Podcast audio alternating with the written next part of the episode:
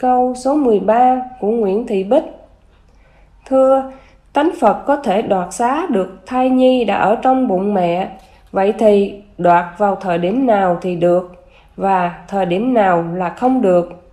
Và trung ấm thân khi đã vào làm thai nhi trong bụng mẹ rồi, thì có thể bay đi ra ngoài chu du, rồi lại bay vào bụng mẹ được không, hay là như thế nào?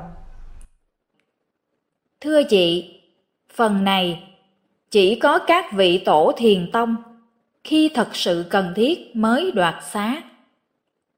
Vị tổ thiền tông thứ 32 là ngũ tổ hoàng nhẫn đã đoạt xá đó, chứ vị Phật không có đoạt xá. Mà vị Phật muốn dạy đạo Phật ở trái đất này thì phải qua công thức vào thai mẹ, được mẹ sinh ra bình thường, được ban thần thánh tiên trợ giúp suốt cả trăm năm khi nào vị Phật trở về Phật giới mới thôi, chứ vị Phật không có đoạt xá.